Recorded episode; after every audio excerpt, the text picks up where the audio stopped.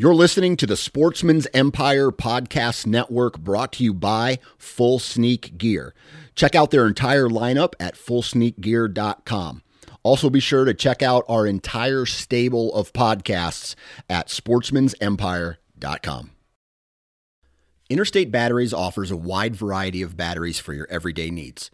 Stop into one of their thousands of retail locations and talk with a battery specialist about batteries for your truck, trail cameras, and even those weird batteries for your rangefinder.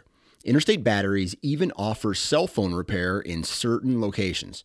For more information, visit interstatebatteries.com. Interstate Batteries, outrageously dependable. HuntStand is the most popular and functional mobile hunting app on the market. With a variety of base maps to choose from, satellite imagery that is updated every month, the ability to check the weather, no property information, and even catalog your trail cam pics, HuntStand even gives you the ability to import pins and location markers from other mobile apps. Visit huntstand.com or download wherever you download your apps. Enter discount code SN20 at checkout for 20% off. New from Moultrie Mobile, the Feed Hub offers first of its kind cellular connection and control for nearly any spin cast feeder on the market. When used with the Moultrie Mobile app, you can monitor feed and battery levels, run feeders on demand, receive alerts when feeders are clogged, and remotely adjust feeding times. The Feed Hub is ideal for anyone who maintains feeders. Remove the guesswork and save time by planning feeder maintenance before you drive to your hunting property. For more information, visit moultriemobile.com. All right, guys, welcome to today's show. And joining me on the show today is a guy named Aaron Schmaus. Now, Aaron and I did not know each other before this episode, but he is a jack of all trades. I mean, he's got his hand in everything between being a podcast host, an author, combat vet, a professional elk caller. I mean, he kind of does it all. And so I'm really excited to hear more about all these things, to hear about his journey through the outdoor industry, as well as hopefully get some tips for calling in some giant bull elk. Um, he's got some cool experience and a lot of amazing stories. So I'm pumped for this one. I can't wait. Let's jump right in. You're listening to The Western Rookie, a hunting podcast full of tips, tricks, and strategies from seasoned Western hunters.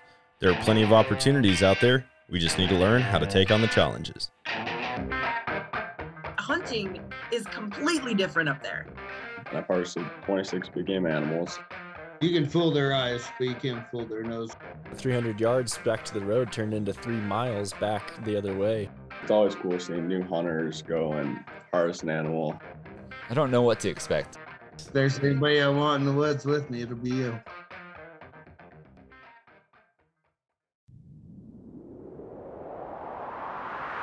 At this point in the year, we've all got a pretty good idea of where we're going to be hunting this fall. But now what? If you're anything like me, scouting just got moved to the top of your priority list. Luckily, Vortex has a wide variety of spotting scopes, tripods, and binoculars to get the job done right. I'm going to be spending the rest of my summer behind my Fury 5000 binoculars or getting an up close look with my Razor HD spotting scope. So, if you want to spend the rest of your summer setting yourself up for success this fall, whether that's in the woods of Missouri or the mountains of Colorado, go check out vortex.com to see their large line of scouting optics. And now, let's jump into today's show presented by Vortex. All right, guys, welcome to today's show. And joining me on the show today is a new acquaintance of mine, but I feel like we're probably going to end up being hunting buddies in the long run. Aaron, welcome to the show, man. Hey, thanks for having me on, man. I, I want to start by giving you a chance to share with the listeners a little bit about yourself, hunting history, kind of what you do in the outdoor world right now. All right. So I grew up in a small town uh, in Montana, uh, just south of Helena. And uh, my grandfather was the president of the Montana Guides Association and the vice president of the North American Guides Association. So I grew up, you know, learning a vastly different style of hunting than I than I do now.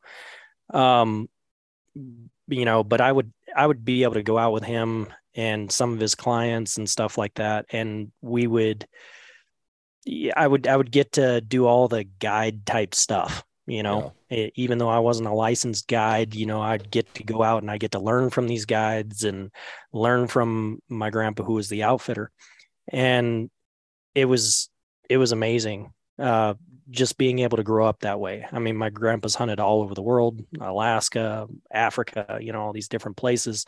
So he was like a wealth of knowledge. And so the outdoors became a like a staple in my life and from a really young age. And uh, so I joined the military. Uh, my grandfather was was in the Army Air Corps, and I my only goal was to join the Air Force. Um, and so ended up joining the Air Force, uh, went overseas, uh, got injured in Afghanistan, was medically separated, uh, came back with a few problems uh, mentally, uh, you know, PTSD, stuff like that, anxiety, and blah, blah, blah, all that.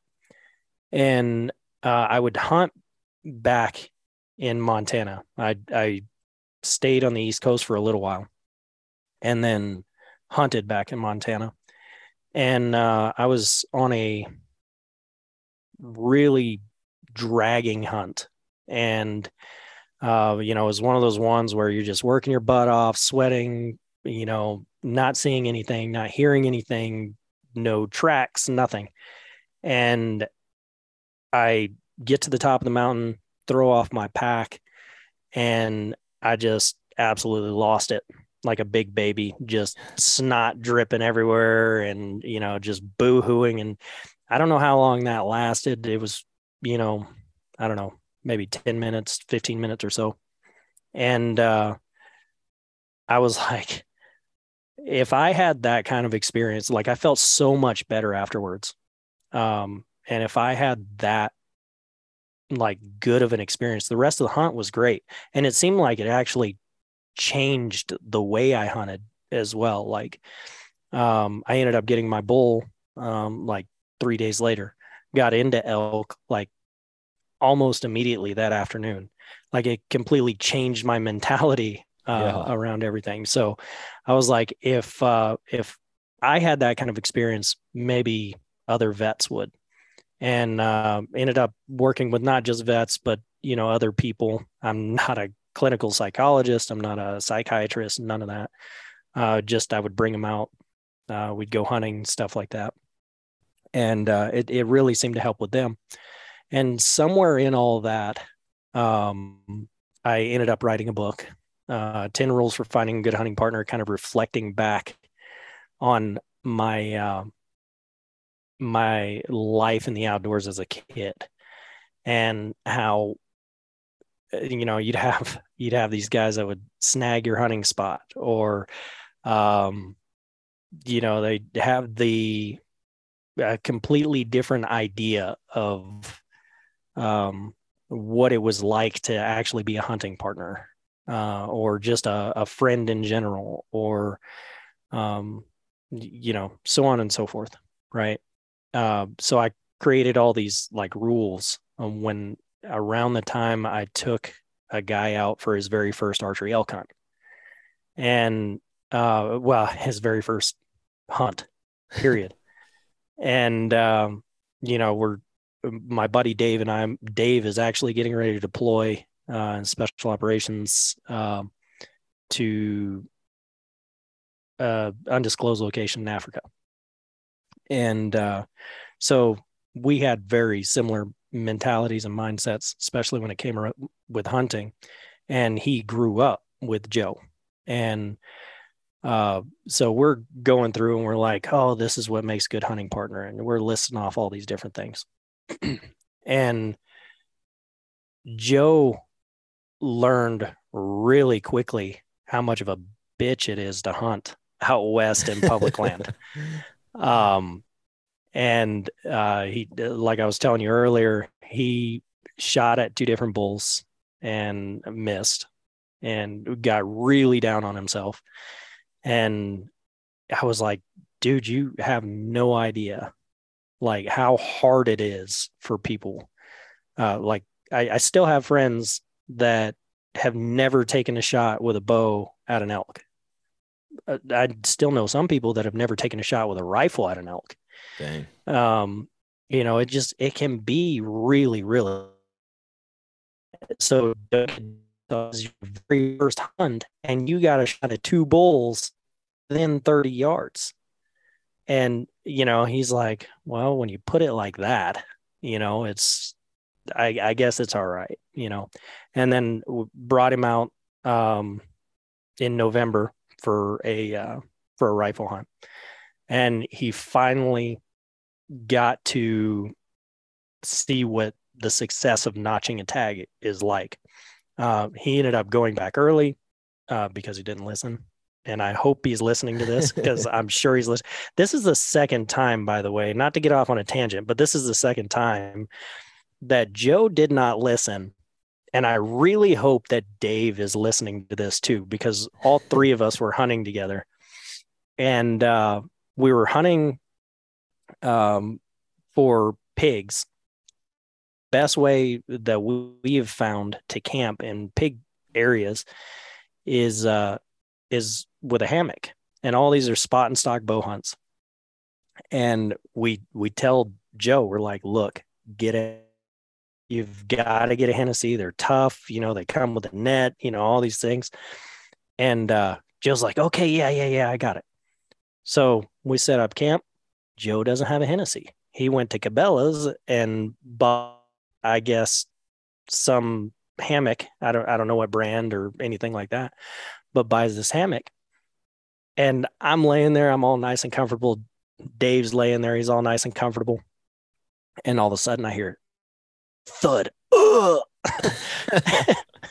and and I just start giggling my ass off because I knew what happened. And and Dave is doing the same thing. You know, it's like, you know, your friends got to laugh at your misery and then they're like, oh, are you okay? you know, and uh, so he gets up and, you know, he ties it up or whatever, gets back in the hammock, same thing, snap, thud. And uh, so, I mean, I just can't contain it. I'm like all out crying, laughing. And I said, Hey, Joe, how's that Hennessy? and he's like, "Fuck you," rah, rah, rah, rah," you know. and uh, so he had a very miserable night. We made a makeshift tent out of his uh, out of his Hennessy. He had crabs crawling all over him, and like got eaten by mosquitoes. And uh, so anyway, yeah, he didn't listen on this elk hunt and used uh, uninsulated boots in a foot of snow. And Jeez. so we spotted, you know, a first group of cows, and uh, there was another herd. There were no bulls with those cows, but there was another herd like a mile and a half away, and like ants all over the top of this bald hilltop. And um, I'm like, that's where we're going. And he's like, I can't do it. My feet are frozen. And so he ended up going back to the truck.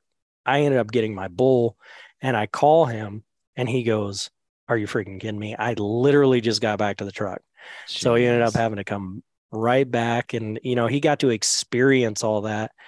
And um, like we, you know, that was hours together. And to this day, he said, We got an elk in Montana. And and I say the same thing. Like Yeah. when I'm with my partners and stuff like that, I'm like, yeah, we got two bears, we got a bull, we got two bulls, whatever, you know, because it's it's very much a team oriented thing. And and that's kind of the way I treat it. So Yeah, that makes sense. I mean, the the whole concept behind hunting, a lot of people think like, oh, who got it? Like who pulled the trigger? But at the end of the day, there's a lot of teamwork that goes into it. I mean, the pack out, even just spotting them, like going out with my buddy Sean. Uh, he's been on the podcast on both podcasts a couple times now, and he drew a moose tag in Colorado and drew a mountain goat tag in Colorado. And I didn't pull the trigger on I, either of them. In fact, I didn't even have a rifle with me on either of them. But when we talk about that hunt, it's like, dude, we we got a mountain goat, man. Like yeah, the only thing that he did differently than me is pull the trigger and notch a tag. Right. Everything else, it was teamwork, you know. well, you suffer together. You know, absolutely. uh, everything you know if, if you're working as a true team like we did in the military or whatever uh, uh, in football or you name it whatever sport um you know somebody is like you're sharing the load Yep. of of everything and it becomes really miserable if you have a weak link in that team Yeah. um we've we've had it where you know somebody wouldn't carry water or you name it. And it's like are they going to freaking do anything? You know it's and it's like all of a sudden when you're suffering you know your emotions run high. And the little things that might not bother you in you know a home setting become extremely expanded. And um yeah it's it's it's so important. That's why i think my hunting buddies are you know my best friends like i i would bury a body with them you know Yeah. Yeah, I mean the the group of guys that I hunt with in Colorado, like I feel pretty close to probably 50% of them. Some of the guys are new or I just don't have a super um long lasting relationship with them. Like I just I'm see them at elk camp and that's about it. But some of those guys at elk camp, I mean, are my closest friends. And uh, one of the other nice things is no matter who gets a shot at an animal, everybody splits the meat evenly. Uh, Yep. If we process the meat, if we like take it somewhere to get it processed, everyone puts in the same amount for it. And it really is like a family unit out there. I mean, we all, if you get a bull down and you don't get back to cell service until 11 p.m. and you're like, hey, I need people, everyone shows up. You'll Yeah. you'll have eight guys follow you down the mountain to go pack your bull out, no matter what time, day or night, what the weather conditions are, and there's something about that. So I'm I'm actually really curious about your book, uh, ten. 10 rules for finding a good hunting partner I was gonna say I thought it was ten things you find in a good hunting partner, so I would have butchered that anyways. But um, yeah, to hear about that because when you don't have the same values, the same goals, the same strategies, when you go out in the woods or hit the mountain or the desert or wherever you hunt, it's there's going to be trying times, and like you said, the Oh, yeah. emotions can run high uh, on a miss, on a blown opportunity. Somebody doesn't do something the right way, and you spook all the animals or you know uh there's there's a thousand things that could go wrong out there and when they do you better make sure you've got the right guys with you Yeah, and we we go. Uh, well, I say we. Uh, I I went through all of that um, in that book. Uh, we didn't have a whole lot that went wrong, I guess, so to speak, except that uh, Joe missed a couple of those bulls. um, but we, you know, there was there was all of that, you know, where somebody would get frustrated at somebody or um you know it's not a very long book it's easy to read you know um for all my marine buddies out there i, I wrote it in crayon so um yeah i mean it's it's it's really easy to understand and stuff like that there's um i don't i i wrote the way that i speak so if you're easily offended you might not want to read it um they're you know. probably not listening to this podcast if they're easily offended so well that's that's good then that's good yeah but so you, you said you're uh you're gonna get into bow hunting um for elk Yeah, that is that is the next stage of my progression in hunting. I mean, I've archery hunted for animals in the past. I just when I moved out to Colorado, so I lived there for 2 years and I told myself I'm going to try to figure out this hunting thing out west with a rifle. One because I think the the success rate at that point with a bow on a bull elk was like 3%. And Yeah, I was like, right. listen, I want I want meat more than anything, but I also want to learn. And if I can learn with a rifle and still have success, hopefully I can translate the information that I gather into success with the with a bow, you know, two, three years down the road. right And at this point I've hunted uh three years with my rifle. I got two bulls and a mule deer buck, and I have not done any of it with my bow yet. But I'm hoping that either this year or next year will be my first year carrying a bow and chasing after western big game. Well, it it's a double-edged sword, right? You you're going to learn a lot with a rifle, but you are really going to learn a lot with a bow. Uh, I think a lot of that has to do with you you you're so close to these animals. Um, doesn't matter what animal it is.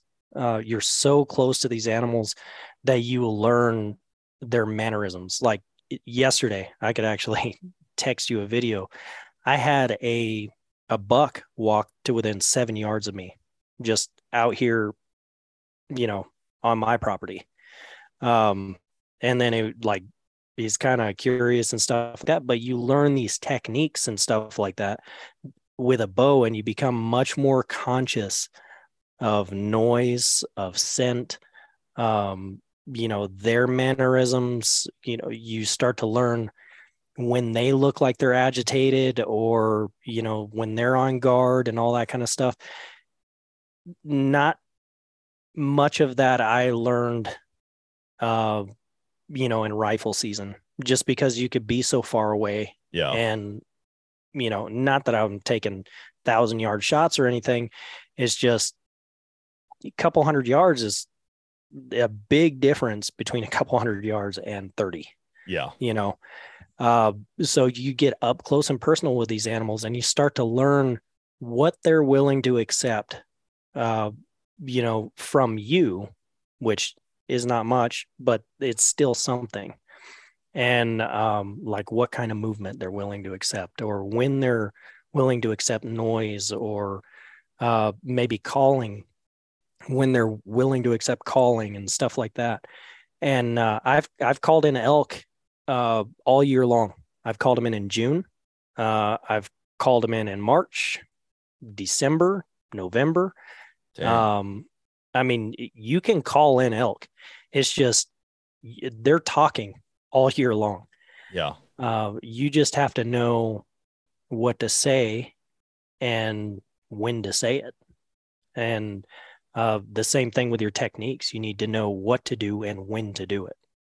Yeah, that I mean, I've I've heard and I've seen with different species so far that they've all got like this this audio bubble, a visual bubble, a scent bubble, um, and they'll tolerate certain things at certain distances, and then other things they won't tolerate. Like the scent bubble is almost non-existent, right? Like if they smell you, Yeah. it, it could be a mile It's away over. and they're yeah. Yeah. they're not gonna put up with it but like the sound portion of it they hear noises i've i've been sitting there watching elk and heard a gunshot that seemed to me not that far away and the elk just continued to graze Mhm. and i'm like man i would have thought that they would kind of bolt at any gunshot and they just didn't and so seeing that stuff is pretty cool but i'm really excited for that up close and personal you know figuring out what it's like being in there being close to the herd hooked. oh my You- gosh you will be addicted.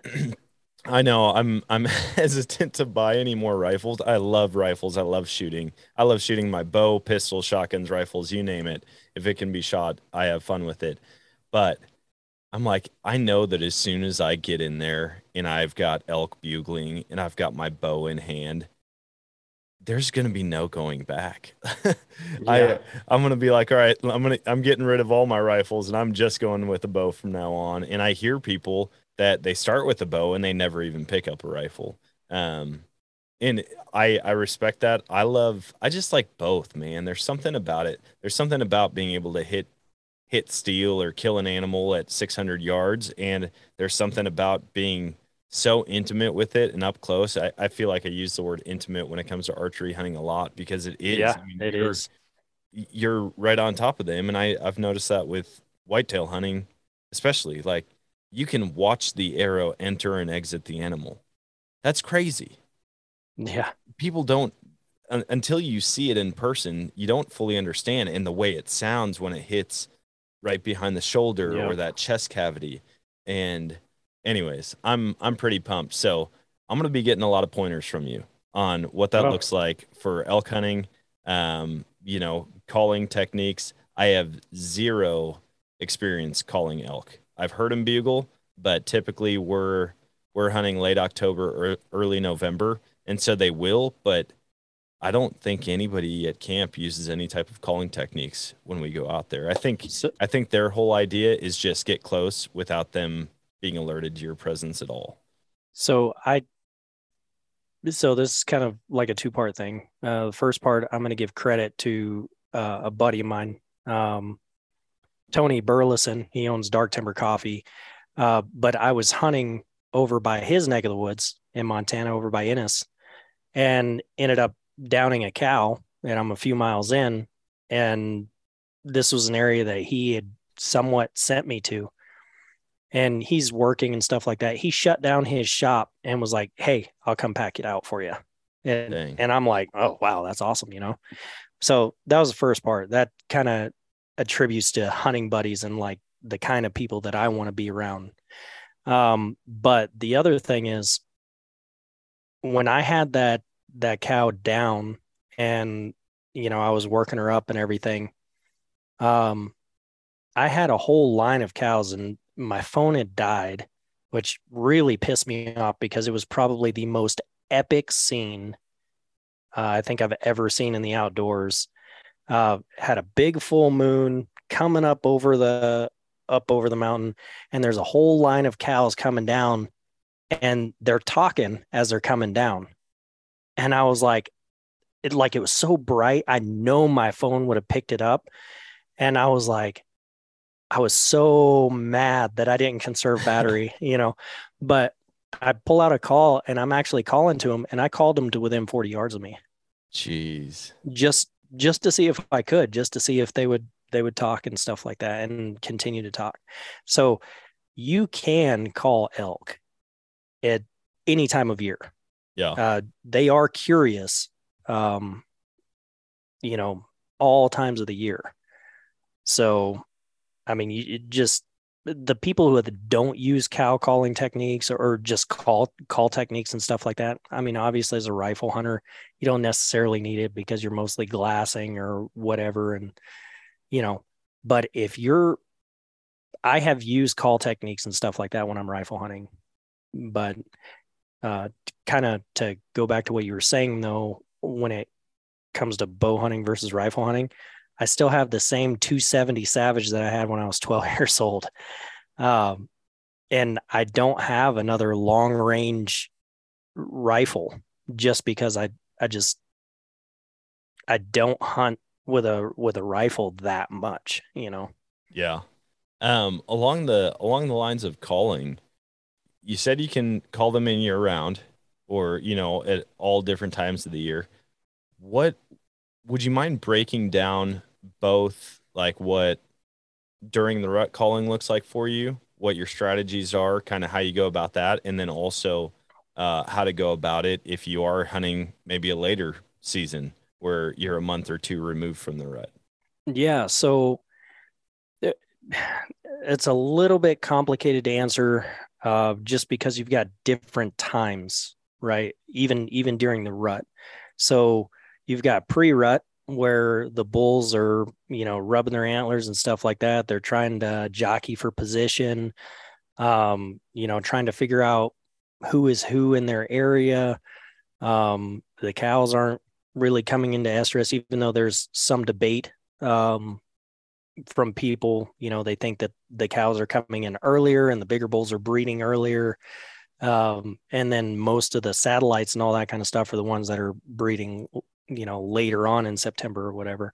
There's there's some debate about that, but um, I've found that early season, yeah, you can you can definitely call, but it's not going to be those loud, blown out bugles and stuff like that.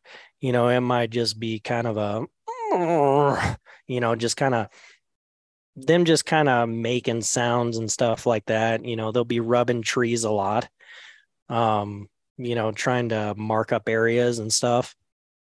And the thing that I've found the most with the bulls, and I guess we'll concentrate on bulls with this. The thing that I found with bulls the most in the early season is they will come in very quiet. Um, like it's it's amazing how big these animals are and how quiet they can be or how loud they can be. Yeah. Um, but they'll come in like really quiet. You know, you might you've you've really got to be on your toes. Um, you might hear a twig snap or something like that, maybe an antler, you know, brush a limb. Um, but they're just coming to check it out. They're trying to see who you are, stuff like that. Um, I've uh, I've seen, and I'm gonna try it this year just because I think, um, I think this is what what kind of caused it. Called in a bull, and it sounded like the the stick I was using sounded like an antler, right? So as I'm like smacking this other stick, uh, this other limb on a tree, it sounded like two antlers kind of tickling each other, you know, Yeah. not like all out fighting and stuff, but just kind of tickling each other. Um, I think, and this is just a theory that this bull was like, Hey, you know, what's going on over there? There's two bulls over there. I thought it was just one, you know? And, you know, I was raking trees and all that kind of stuff. And then I'd go back to like kind of smacking that thing just mainly because I liked the way it sounded.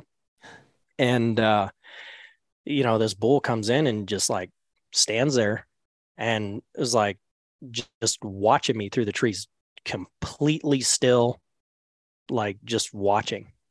And I didn't notice he was there until I like felt like something was watching me and I like turned. I was, oh shit, there he is. Uh, so obviously I blew that, but you know, it was that's something I'm going to try this year. I'm going to bring out a couple maybe small antlers or something like that, and you know, tap them around and and see how that works. Um, but early season, they just seem to be really focused on jockeying for position, um, maybe breaking up areas a little bit. A lot of times you'll see bulls together, um, and you know, as it gets into mid to late September, uh, they really break up. And that's when the fighting starts to begin. They start really pushing each other around and, um, you know, looking for cows and stuff like that. Seems like, too, uh, the past five years, um, most of the sounds that I've heard uh, like where they're really wailing and you know stuff like that you see on Eastman's and all that kind of stuff seems to be in like early October the past few years. Um, doesn't mean that's the same everywhere. It does seem to be area specific. Yeah. Um, but most of the areas that I've hunted seem to be that way. Uh, and that's like seems to be more of like the rut, the traditional rut activity where they're really chasing around cows, they're really breeding cows and stuff like that. Uh, during that time, you've got to treat it, it, there's a bunch of different situations. So I can confuse the crap out of you if you've never done it before. Uh, not intentionally, but there's just so much interdependence on what the situation is. Um, as to what calls you should do. Yeah. and um, you know in different distances also. Um, you know i've called them in uh, from i don't know three four hundred yards 500 yards. Uh, and then i've had them where they won't come in within 80 yards you know just be really thick area and stuff like that and they just won't come in. And i can kind of see them through the trees or whatever but still won't do anything you know so it just it just really depends you know i wasn't saying the right things to him or maybe he had a bunch of cows or whatever um so a lot of a lot of it is situational based a great um a great guy to check out is paul Medel. um paul does an exceptional job at talking about situations what to say what the elk is saying to you um, and stuff like that. He's he's got a fascinating story as well. Um, when it when it comes to elk, just absolutely fascinating story, and the guy's an absolute killer. Like gets it done every single year um, with his bow. I don't think he's ever gone into rifle season. Like he's just amazing.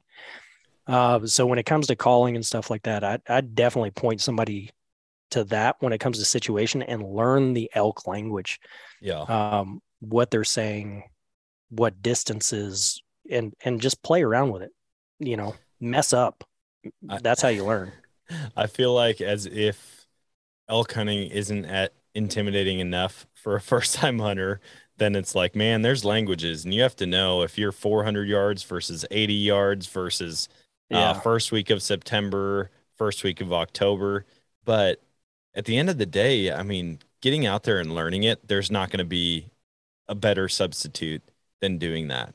Like going out and Yeah. figuring it out, being out there, even if you're tagging along on a hunt, if you don't draw a tag, but your buddy does, and and you go out there with him and learn that way, or maybe you do have a tag and you put a group of guys together, a couple that know what they're doing and a couple that are learning for the first time. Um, that's what I'm excited about. I I really am excited to become a student of elk and not be a student of other elk hunters, but to actually see like what are these things doing day in and day out? How do they interact with each other? Where are they going when nobody else is around? Yeah. One thing I'd I'd interject with that just just a second though. Learn the difference between an elk and an elk hunter. Um I can't tell you how many people I've called in just from actually making elk sounds. Uh, and not that I'm, you know, Corey Jacobsen. Corey kicks my ass every year uh, when we go to the World Elk Calling Championship. Um, you know, and Rocky, his dad. I've I've had the opportunity. He's a friend of mine. I I get to learn from him too. But um, those guys are absolutely phenomenal. But I'm pretty decent uh, at making those elk sounds and stuff. So I'll play with people uh, out in the woods, and it sounds like a dick move, but you would be surprised at how many elk I've called in using those other callers. Oh yeah. And you know those other hunters not playing the wind correctly or maybe just not quite making those sounds and then i'll use like that triangular that triangular uh, formation with that other hunter and draw an elk that way um, Dang. so I've actually got a video, I think it's on my TikTok maybe, uh, calling in elk hunters or whatever. Yeah. But we called in two bulls because that elk hunter didn't know what he was doing.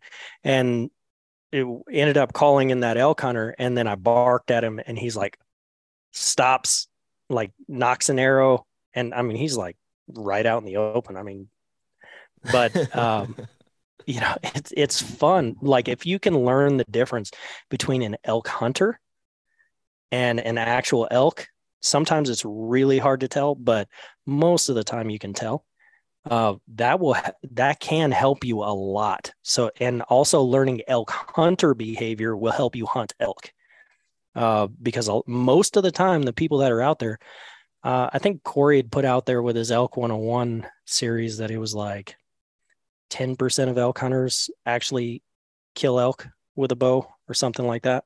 yeah. Uh, so, and then one out of 10 actually get their elk every year or some something similar to that, right? Dang. So, to put that in perspective, right? That means that over 90% of the people that are out there are not where the elk are or are not doing what the elk are doing. So, if you can learn how people are acting statistically, you can kind of figure out where the elk are not and, you know, go where the elk are. yeah. So it is it is kind of a psychology thing, I guess, you know, but uh, that can be very beneficial. Man, it, it's interesting because there are definitely things that are crossovers between multiple species because hunting public land whitetail deer, it's it's very similar. You know, you can you can go and get set up based on where you know all of the hunting pressure is going to be. And when all of these guys are diving to the back corner of the property where they don't think they're going to run into competition. Well, the deer are moving to the front corner of the property because everyone's already at the back. And uh, yeah, so playing playing the animals and the hunters to make it all come together. That's that's very interesting, and I wouldn't have thought about it like that for elk hunting. Yeah, I mean those. That's why you know they say those, um, those easy to get to places are the ones that most of the people are going. Yeah. Most people don't want to work. Um, I have this perspective on psychology. Now I, I'm big. I'm a big proponent of psychology. Um, people, and I, this comes down to politics. It comes down to your everyday life. This comes down just everything, right? Um, people do not like being uncomfortable. In general, they don't like being uncomfortable. But the people that are most successful are the ones that are willing to make themselves uncomfortable and to suffer through it. That being said, uh, if you are used to taking the easy path, where are the animals going to go? They're going to go somewhere where it's hard for you to get to them, right? So statistically, if most of those animals are in the hard places, most of the people are not there. Um, so challenge yourself. That's that's the thing with uh, with elk hunting that I absolutely love. You're always challenging yourself. Um, so yeah, I mean, it- oh, that was something I was going to say earlier too. Don't be afraid to screw up.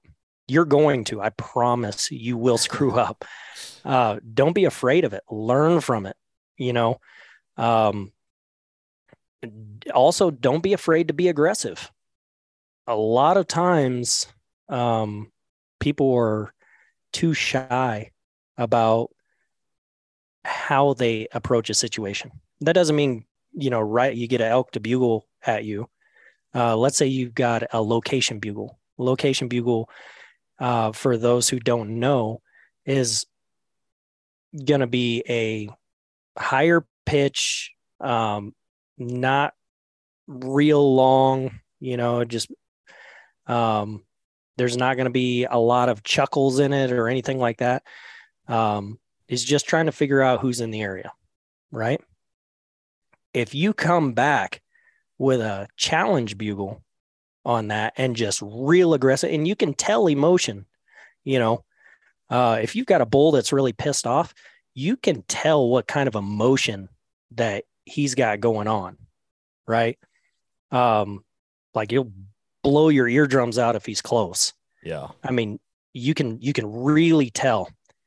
And if you go back at him with a challenge bugle like that, he's going to be like, "Huh, what's wrong with this guy?" It's like it's like the difference. You know, we're sitting here talking like this, and I'm like, uh, "Hey, Dan," and you come back, "What do you want?" You know, it's like, Yeah. okay, what's your deal? You know, so I'm going to avoid that conversation. You know, so sorry, my dog's over here like all up in my wires and stuff. Grace, go. Um, so that's that's the thing too. You know, don't escalate it so much. Like you don't go to fight right away, but um, you know, escalate it up. You know, you don't you don't just go all out to blows when you've got a problem with somebody. You're like, usually it just kind of escalates, escalates, escalates, and then finally it gets to the point where you're about to knock each other's heads off. Yeah. But piss him off, you know, but do it in a way where it's like you're not intimidating him, you know? Yeah. So No, it's very interesting to to play the emotion side of it and to hear the different sounds. I mean, anytime you anytime you spend a lot of time with an animal, you can tell when it's Yeah. uh, even with a dog. You know, you can t- tell when it's a friendly bark, when it's a curious bark, when they're upset. Um, doing the same thing with turkey or deer or yeah, just anything. And so I'm I'm excited to get to that point where I've been around elk enough to where I can be like, dude, that elk isn't upset at all. He's just kind of hanging out, chilling with the cows. Or, dude, that one's upset. I think he's going to come in just by listening to a bugle. Man, Yeah. it just it seems so far off, but I am Yeah. really really excited for that. and there's um there's all kinds of uh different calling tutorials and stuff like that out there um Elknut with paul Medel. i i so he's a competitor of rocky mountain hunting calls and i'm i'm with rocky mountain hunting calls um but i love his content i i love his um his outlook on it his his take on calling all that kind of stuff and it works uh so i have his app um, you know, uh, Elk 101. Elk 101 is a great one. Corey does a, a phenomenal job um, with that. Uh, I'm working on a call series video, um, more like how to call with a diaphragm, uh, like how to use it, stuff like that for those that have never used a diaphragm, never turkey hunted, stuff like that. Um, how to make those elk sounds and stuff. Uh, we're taking a different approach on it. I can't really let it go here. Um, but uh, Rocky Mountain Elk Foundation is is really interested in this video as well. Um, so there's there's tons of different calling videos out there. Uh, just practice, you know, get you um, you know, shameless plug. Go to Rocky Mountain Hunting Calls and and order some diaphragms. Um, but you know get out there and actually just practice you know with your diaphragms and you know when you, it's true you know keep them with you in the car and you know when you get a long drive or you're just driving to work or whatever make noise and you'll get there uh, especially if you're you know looking at these apps or videos or you know whatever you'll you'll get there. It just takes time.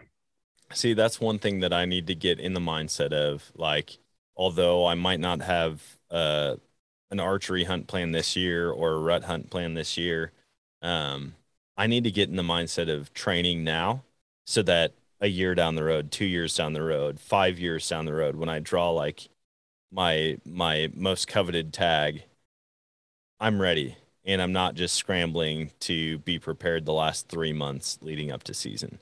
Um, Yeah. And so that's great. I'm gonna yeah, I'm gonna hop on there and start start practicing my calls. I've I've never blown any type of elk call ever.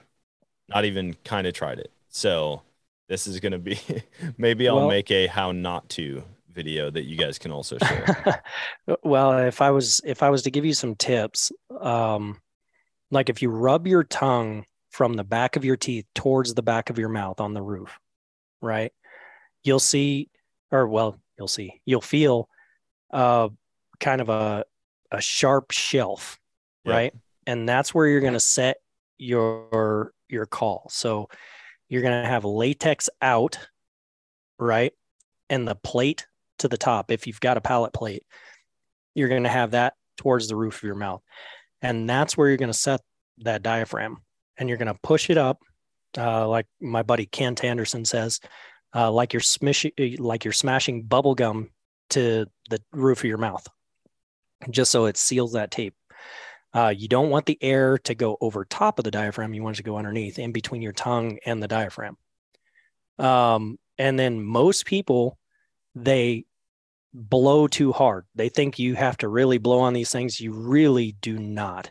Actually, if like you were to put your finger over your over your lips and like you were to tell somebody shh, like be quiet, you Yeah. know, that's really all it takes. And that tongue Dang. position will start you out with making sound. And then the more pressure you put on the tongue, uh, uh, your tongue on the diaphragm, uh, the higher pitch it is. It's that simple. And then the less pressure you put on it, the the lower the tone. Dang. It's it's really that simple. A lot of people have trouble with that in the beginning because they try and blow too hard, yeah. and um, you know it that's where it screws everything up.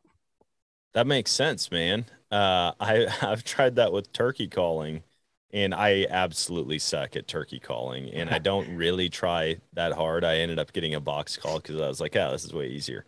Um, but yeah, I feel like I've done that multiple times where I almost, I almost choke the, um, the diaphragm call out because I'm blowing too hard. You know, I'm thinking, man, I've got to scream through this thing, but it's not designed for that.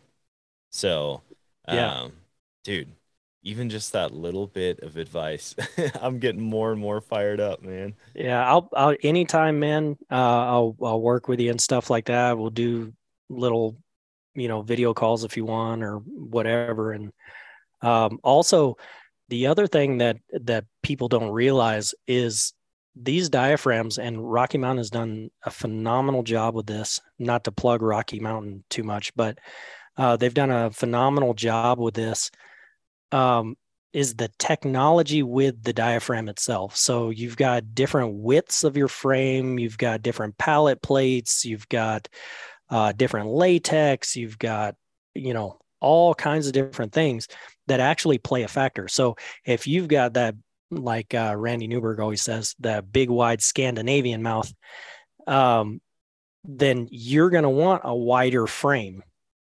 Most people from what I've seen from doing uh, call seminars and uh, you know these different uh, sportsman shows and stuff like that, um, most people can use like our GTP frame or um, you know something like that, um, and and that seems to fit them really well. Every once in a while, you have somebody with like a really high roof of their mouth. Corey uh, Jacobsen, he's got a really high roof. Uh, so that's why he uses the dome type um, calls. Um, you know, and every once in a while you have somebody with a really narrow uh, width mouth, and so they have to go with a smaller frame. Yeah. So that's that's also something to uh, to keep in mind as well. Okay. Man, there's so much. It, it's funny because I'm to the point with whitetail hunting where a lot of stuff is just second nature to me and I don't think about it. And so, like, if I go to share information with somebody who's wanting to get into hunting, um, I, I'm realizing now I've got to simplify things for other people because Yeah. it, when it's second nature, you you miss a lot of the details that they're like, wait a minute, what? That didn't make sense. Like I feel like you skipped five chapters. yeah. And uh and now seeing that with elk hunting and trying to learn it, how many things I'm gonna have to relearn. You know, some things will be similar, but for the most part, I've got to come into this with a clean slate and really become a student of it all. Yeah, we we all do that, man. We're all guilty of it. I think that's human nature. Um, I was at the Professional Outdoor Media Association conference all last week, and I'm sitting there in some of the downtime writing a script for one of my videos, and I'm sitting there with a call in my mouth, and I'm like, eh, and, you know, like moving my tongue, and then I'd stop, and I'd have to write something. And then I, I'm sitting there, and I'm doing it again, and I'm like, because all these things are like subconscious, you know, Yeah. like I just do it. I throw a call in my mouth and I do it. I've it's sometimes hard to actually explain what it is exactly that you're doing. So um so yeah, I mean yeah, we as hunters and stuff, we've we've got to be cognizant of it. And the other thing is something that I've found with newer hunters, if you make things too difficult, it's like a kid, you know. Um, if you make things too difficult, they tend to lose interest in it, you know. Yeah. Uh, so that kiss method really, you know, really does something there. Yeah. That yeah, that's perfect, man. I think I think it's going to be a fun year. It's going to be a fun journey leading up to my first archery elk hunt. And then also I'm I'm going to be looking at a ton of stuff as far as calling it when it's not the peak of the rut because like I said, the guys that I hunt with typically shy away from it and I'm kind of curious to see what success we would have if we implemented some of these later season techniques into Right. into the rifle hunt. Um, what do you have coming up this year? Do you do you put in for a lot of out of state tags, or do you stick pretty close to Montana?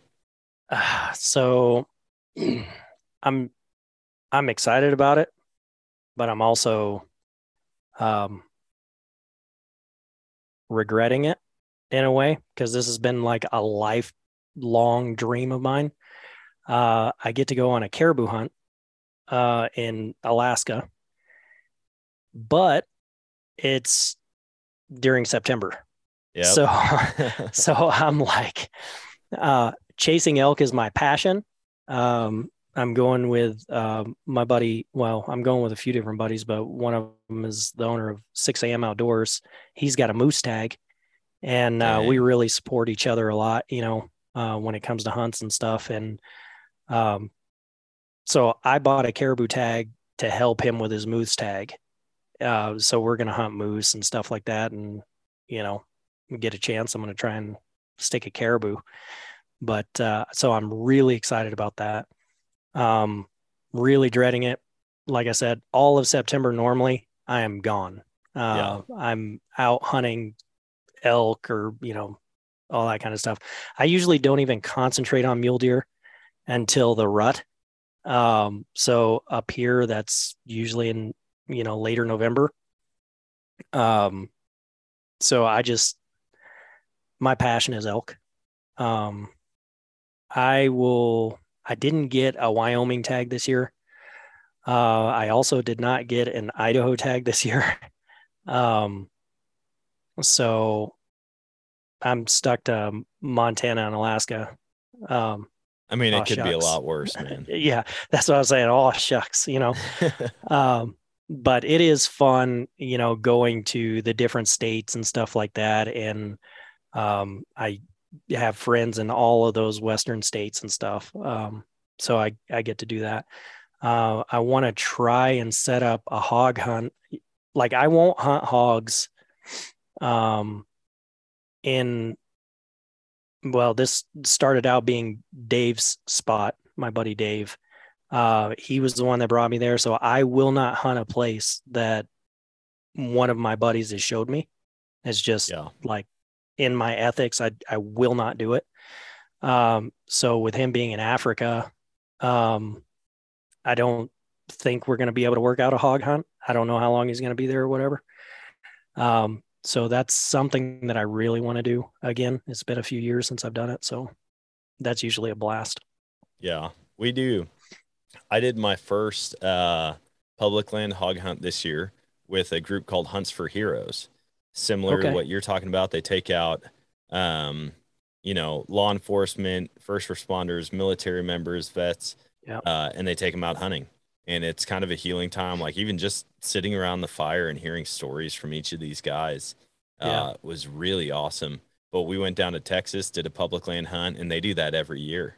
And um, it's dude, it's so much fun just cruising in there. And there's a lot of people from different states that come down for this one specific area, and they just push pigs back and forth, and That's awesome. it's all out warfare. And then I got the opportunity to go down with Rogue Texan Outfitters, a couple of guys who uh, own a helicopter, and we did some helicopter oh, hog hunting. dude, that's that I'm be telling so you right fun. now, you will never like. There is nothing that I've found that can compare to flying around in a helicopter with a suppressed AR, just shooting any pig or coyote that you see. It was unbelievable, and so I'm hoping that I can I can keep going back there and doing that.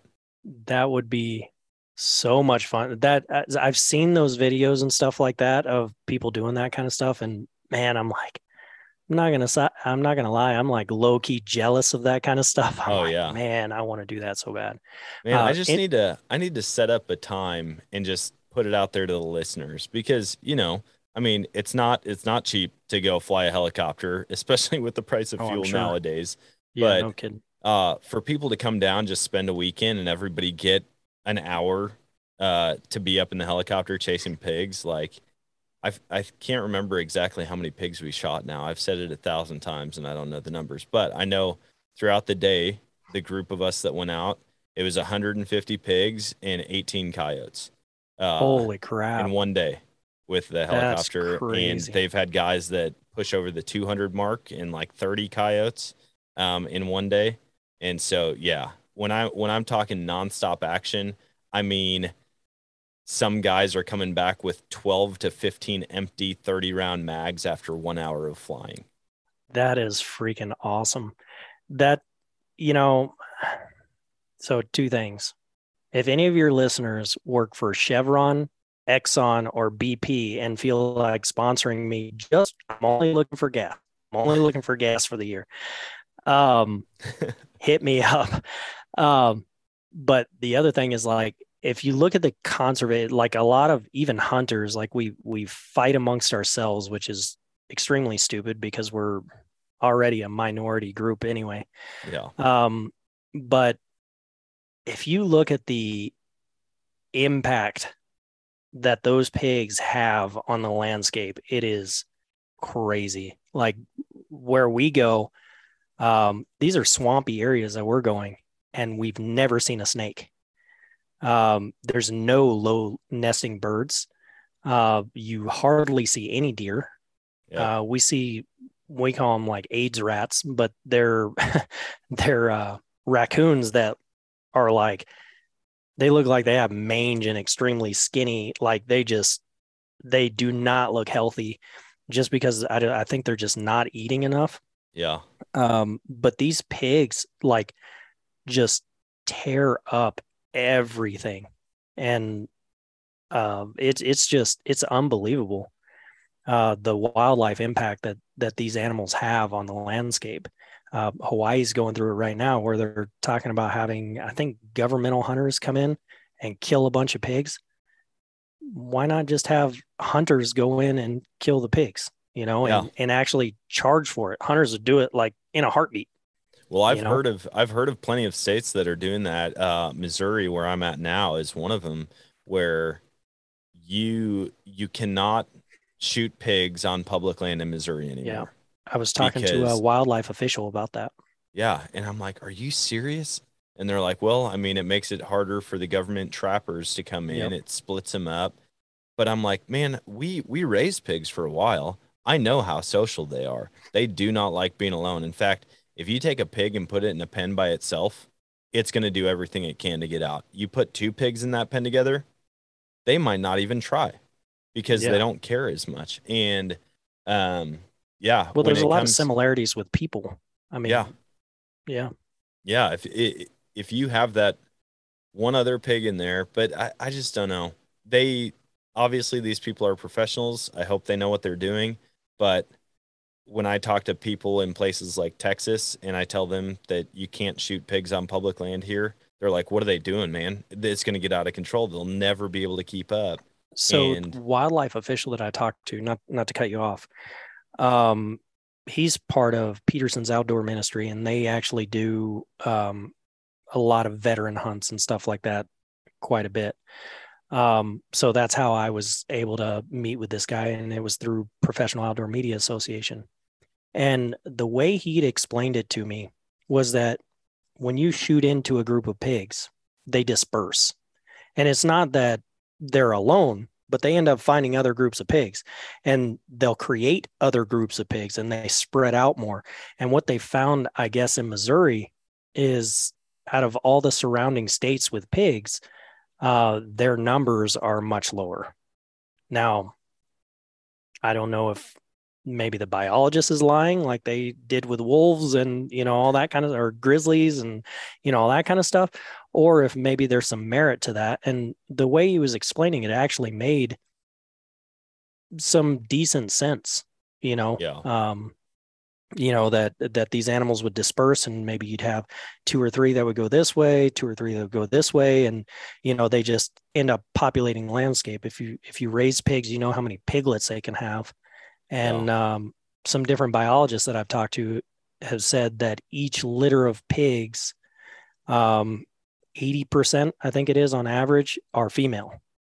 So and i think it's I, i'm probably going to butcher this but i want to say at three men three months they can breed again yeah um, so if you take 80% of a 10 litter um, group, you know, that's eight pigs, you know, that's, that's a lot of expansion really quick. So I think that's what they were trying to avoid with that, but yeah yeah knows? and i mean i can i can understand some of that stuff and you're right. Like we don't have near the pig numbers that they do in oklahoma or arkansas.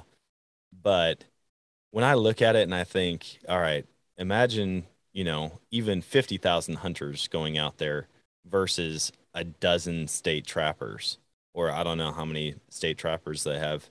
Um it just seems like we could do a lot more work if we all Right. put our heads together or they said hey listen here's an incentive. Here's a bonus a bonus deer tag if you participate in this you know one week hog hunt Yeah. um, something like that but again i'm not a professional i'm just another dude with an opinion and uh Yeah. I think Uh, Texas does one thing really right. And I understand why we went away from um, you know, selling wild game. I, I completely I completely get it. Yeah. Um, but Texas will allow you to sell pigs to butchers. And I mean, obviously there's stipulations on that and stuff like that. Um, but th- I think that's something that that Texas has done right. yeah Um, and I think more of the states should probably follow suit with that, um, where you can sell your hogs and stuff like that to, you know, different meat processors or something like that.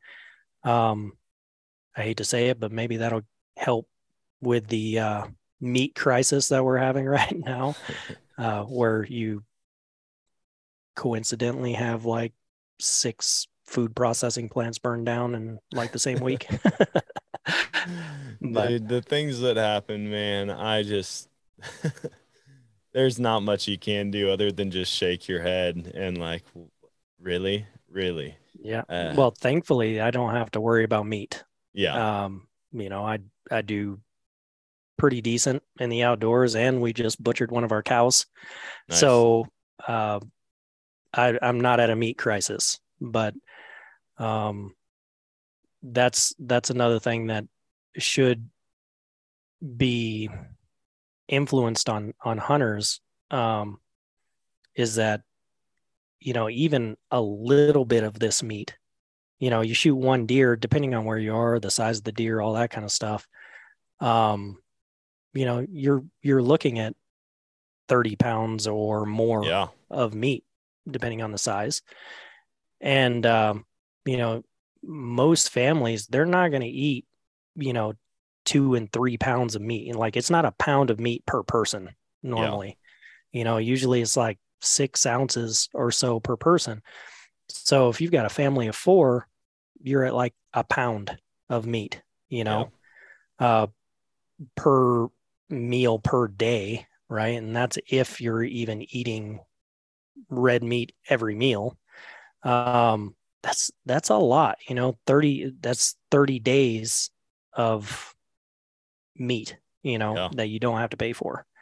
So um yeah there's there's a lot that that really needs to be pushed on the population where it could really help. And uh, if nothing else you buy a tag you don't get anything what's the worst thing that happens you lose 10 bucks or 20 bucks or something like that and then you get to spend a bunch of time in the outdoors and which is a much healthier lifestyle much more mentally freeing and um, you know learn about the animals that you're voting on you know yeah, yeah. That's what I tell people all the time. Like, uh, a hunting trip where you come back with no meat isn't necessarily unsuccessful. Like, it's still the greatest vacation I could think of. Like Yeah. going and hiking around the mountains, crossing creeks, seeing animals, just being in nature. Uh, you see so many things in the outdoors like if you spend enough time in the outdoors you see so many fascinating things yeah, um like that you you might you might find it on youtube yeah, um but like i've seen um i've seen elk drop their calves. You know that's that's really cool to me. I've seen uh deer drop their calves or you know their uh, fawns. Um i've also watched grizzlies ladder uh the mountain looking for those elk calves and snatch up an elk calf. Uh, that's the kind of stuff that you see on like discovery channel yeah, for real. you know and it's like holy shit that was freaking awesome you know? Um the people that that are voting and it all comes down to local voting right the people that are voting um for all of these things that impact our wildlife and our hunting and all those kinds of things really should get out there and see where their meat comes from Yeah. uh, and and see what things are actually affecting wildlife.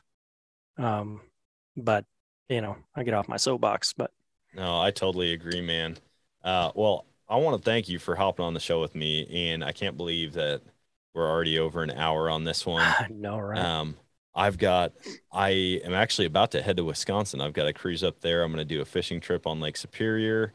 Uh, my dad's Sweet. getting married, so I've got a long drive ahead of me today. But before we hop off the call, I want to give you a chance to share with the listeners where can they find your book, where can they follow along with you, where can they listen to the podcast, all of that stuff. Yeah. So uh, I have a podcast. It's called The Primitive Republic. Uh, you can find it on shoot Libsyn, Apple, you know, all those places you can find podcasts. Um, it's more risque. I've transitioned it a, a little away. It's still very outdoor based, but um, some of our episodes are just more things that affect human life in general. Like we had a girl that uh, came out and said that her family had inducted her into a cult from a young age, and she was talking about how she had to get out of that cult, which Dang. was astounding to me. I didn't realize that kind of crap still happened. Um, so we've got all kinds of different things like that uh, on there. Uh, so you can you can find me on Instagram as the Primitive Republic Podcast or Primitive Republic Podcast. Um, on Facebook, Primitive Republic. Um, TikTok is primitive underscore rep. And then if you want to find my book, you can find it on Amazon um, and I think barnesandnoble.com and like anywhere you can buy books online. Nice, man. Well, dude, I really do appreciate you hopping on. I'm gonna I'm gonna hop online and pick up a call and start practicing. I Absolutely. I'm more fired up now for getting out there and figuring out elk hunting and their behavior and their language and all of that than I ever have been. And so, uh, thank you for joining me. Yeah. And dude, good luck this year. I'm I'm pumped to see how your elk hunt turns out as well as the caribou and moose combo hunt. Yeah, I appreciate it, man. Yeah, I'm I'm extremely excited about it as well. And uh, yeah, uh, hit me up after this, and uh, we'll see about getting you some calls to start out with. Yeah, that sounds great, man. I appreciate All it. right, buddy. Thank you.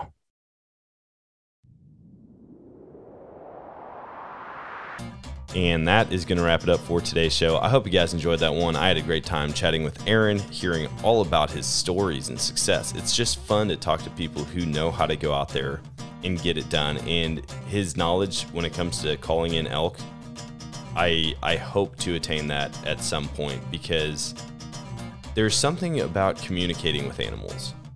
It, it's a ton of fun going out there and hunting them, and you know they might might not have any idea that you're there, but when you can actually like vocalize and communicate in their own language, if you will, uh, whether that's turkey or ducks and geese or deer or elk, I just want to know it. Like I feel like that adds a whole nother element to big game hunting. And I'm hoping to go out and start branching out to some of these other western states. I want to hit Wyoming and Montana for sure.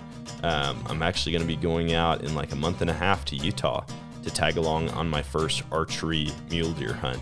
And so lots going on. Hopefully, a lot more states this year than I have in the past. And we'll see how it all goes. So, until next time, get out there and chase new adventure.